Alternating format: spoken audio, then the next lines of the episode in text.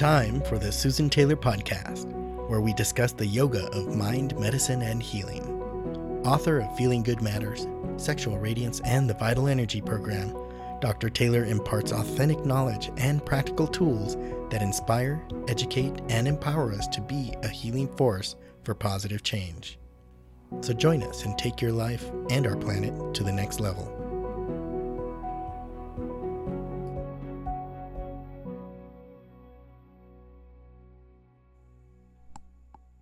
Hello and welcome to episode 91. Is focus a challenge? Just relax into it. You know, I was getting ready to uh, record this morning, and one of my really good friends was texting me on my iMessenger. And it was funny. She was saying, Gee, I'm driving, texting, and listening to a book online all at the same time. And I thought, wow, that's pretty interesting maybe this is a form of concentration that I've totally missed and wasn't able to really uh, bring into my own mind field to even think that that's concentration. But if we really look down the line, what is that kind of concentration where you're juggling three things at once? doing to the nervous system. So, what today I'd like to talk about is why concentration may be difficult, relaxation as it relates to concentration, and six ways to learn the skill. Many meditation practices do indeed emphasize the importance of concentration, but you know, most find it far too difficult. Most people find that really difficult, which leads to more tension and frustration and even a feeling of failure. I can really attest to that because I'm one of those people in that uh, group. so that's why I'm talking about this today. All of us have a hidden potential that really lies dormant and it's not accessible to our ordinary mind. Our minds are preoccupied with our desires, which are then linked to objects of the world, and that diffuses our attention to see what really lies at the core of our being. And this is actually where unhappiness comes from. We're not happy because we're not accessing that core center of our own being.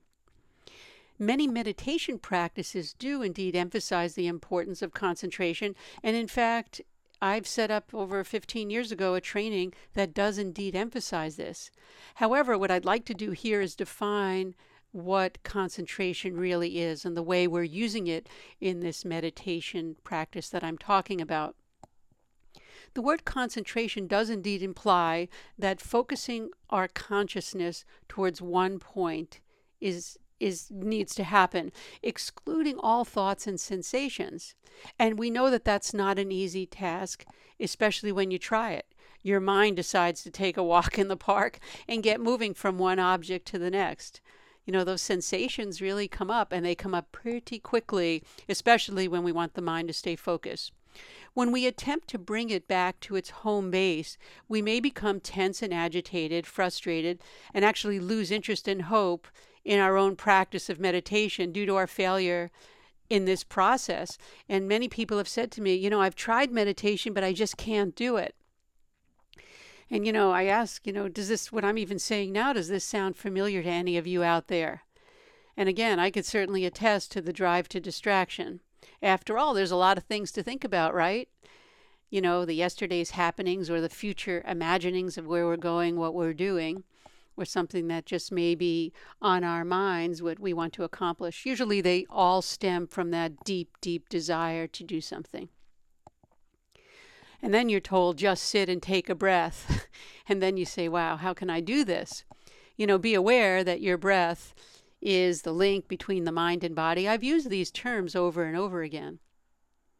And you'll possibly notice that there's a natural tendency of your awareness to move from one object to the next. Just try to concentrate on one thing for a few minutes, and you'll totally be convinced in what I'm saying if you're new to this. You'll be aware of that endless stream of thoughts. Either they're going to be connected to each other, creating a steady vibration, which will bring you inward, or they could possibly be unconnected thoughts and impressions.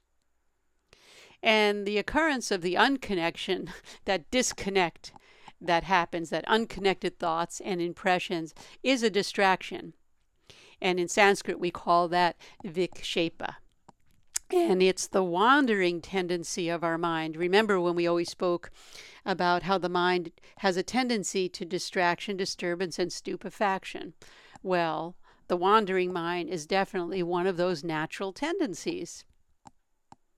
Now, it is true that if you place an internal object in front of the mind to visualize, or maybe a sacred internal sound to anchor the mind, you can definitely draw the mind inward and enter a meditative state.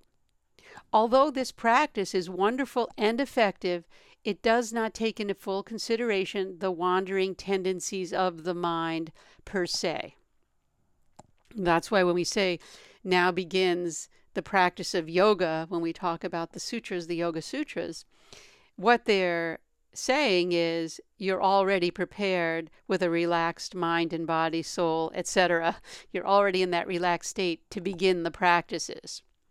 And that's the key that I'm going to be talking about today. Concentration is possible only if a person is very relaxed mentally, and I highlight mentally here, and physically. In fact, I've said to people, I don't teach meditation, which I certainly don't.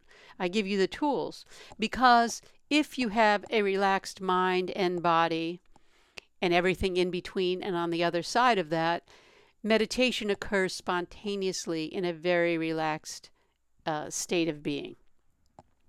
Even in relaxing the mind here, I'm emphasizing that means the mind chatter. Until relaxation is achieved, true concentration is actually impossible. The good news is, with systematic training in relaxation, the practitioner, you and I, will experience the spontaneous flow of consciousness, of that awareness going inward, going back home. That's why any successful meditation practice, any training, has to prepare the practitioner in systematic relaxation.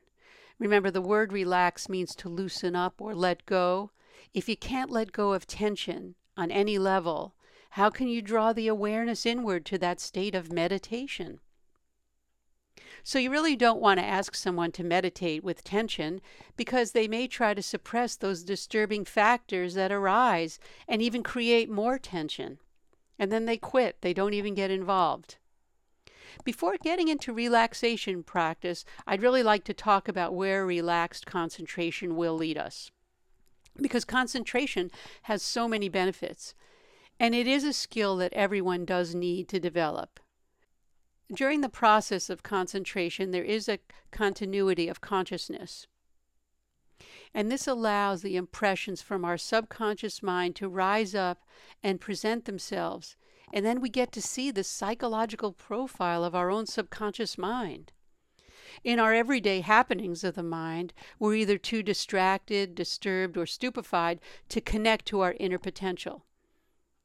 And when we become skillful and enter deeper periods of concentration, we get to know and understand the deeper aspects of ourselves. So it's not the method of concentration that has issues, it's the underlying tension that dwells within the mind and body of the meditator. Always keep in mind, you can quote this forced concentration does lead to tension and frustration. And most people have too many disturbances in their minds to be able to concentrate. So once we root up those deep rooted complexes, when we remove them, the ones that are buried deep that we're not aware of, uh, they they get to be surfaced, and then relaxation becomes so natural and moves moves us into more depth within our own being. And at this juncture, meditation starts to occur spontaneously. No efforts required. That's why I don't teach meditation. But what I do teach are skills in how to sit, how to breathe, and how to relax, because they are the key foundation stones for getting into meditation spontaneously. So when someone asks me what type of meditation that I teach, I say I don't teach meditation. I teach the skills and means to pave the path. So here are some pointers that I'd like to offer so that maybe you can get started, or if you're already started, maybe deepen your own practice. Train your awareness, the conscious attention of thoughts or objects, either externally or internally, without any concentration. Don't even think about concentration. Just start training your awareness. And when I say be aware, this implies that you know your attention is at a particular place or on some thought. So it really implies that there's an observer and something being observed. You know, in the animal kingdom, what separates the human from the animal, the animal doesn't have the ability for self reflection, whereas humans do. And you've heard me say that before. And this is what I'm really talking about here the self reflection. When we are aware, this will lead us to a one pointed concentration, but only when the prerequisite of relaxation is met. So we start with body awareness since the body and mind are one. And doing body awareness practices, we move our awareness throughout the body, which will coordinate the nervous system with the brain. And when a person gets deeply relaxed, then that awareness will lead to one pointed one pointedness or what we term concentration. Another step is when you are learning relaxation or training the awareness, you want to have a correct sequence. That's why we always talk about going from the head to the toes and the toes to the head. We don't just leave in one direction, we circle it right back because the goal is to quiet the autonomic nervous system and the brain.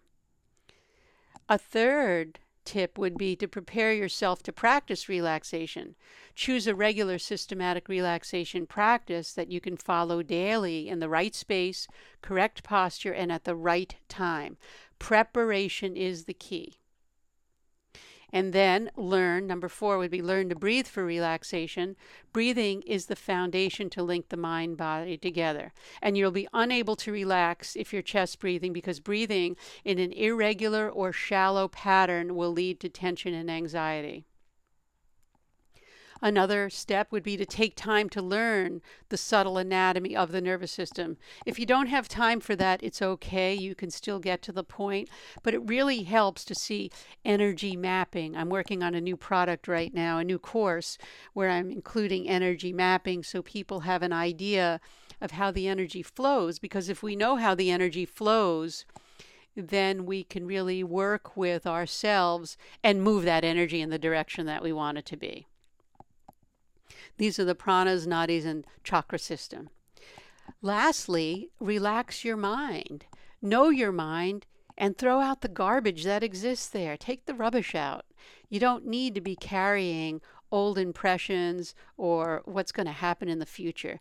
Just detox, get rid of it, clear it out, and create space for the new. So, in repeat, I say train your awareness, and you can do this by just following your awareness, being aware of who's doing the thinking when you're sitting in your practice. Follow a correct sequence of relaxation. I like to do a systematic relaxation, which you could find on any of the CDs that I have that are based in relaxation. Prepare yourself to practice relaxation, choosing that regular systematic practice that you can follow daily. Remember, preparation is 90% of it.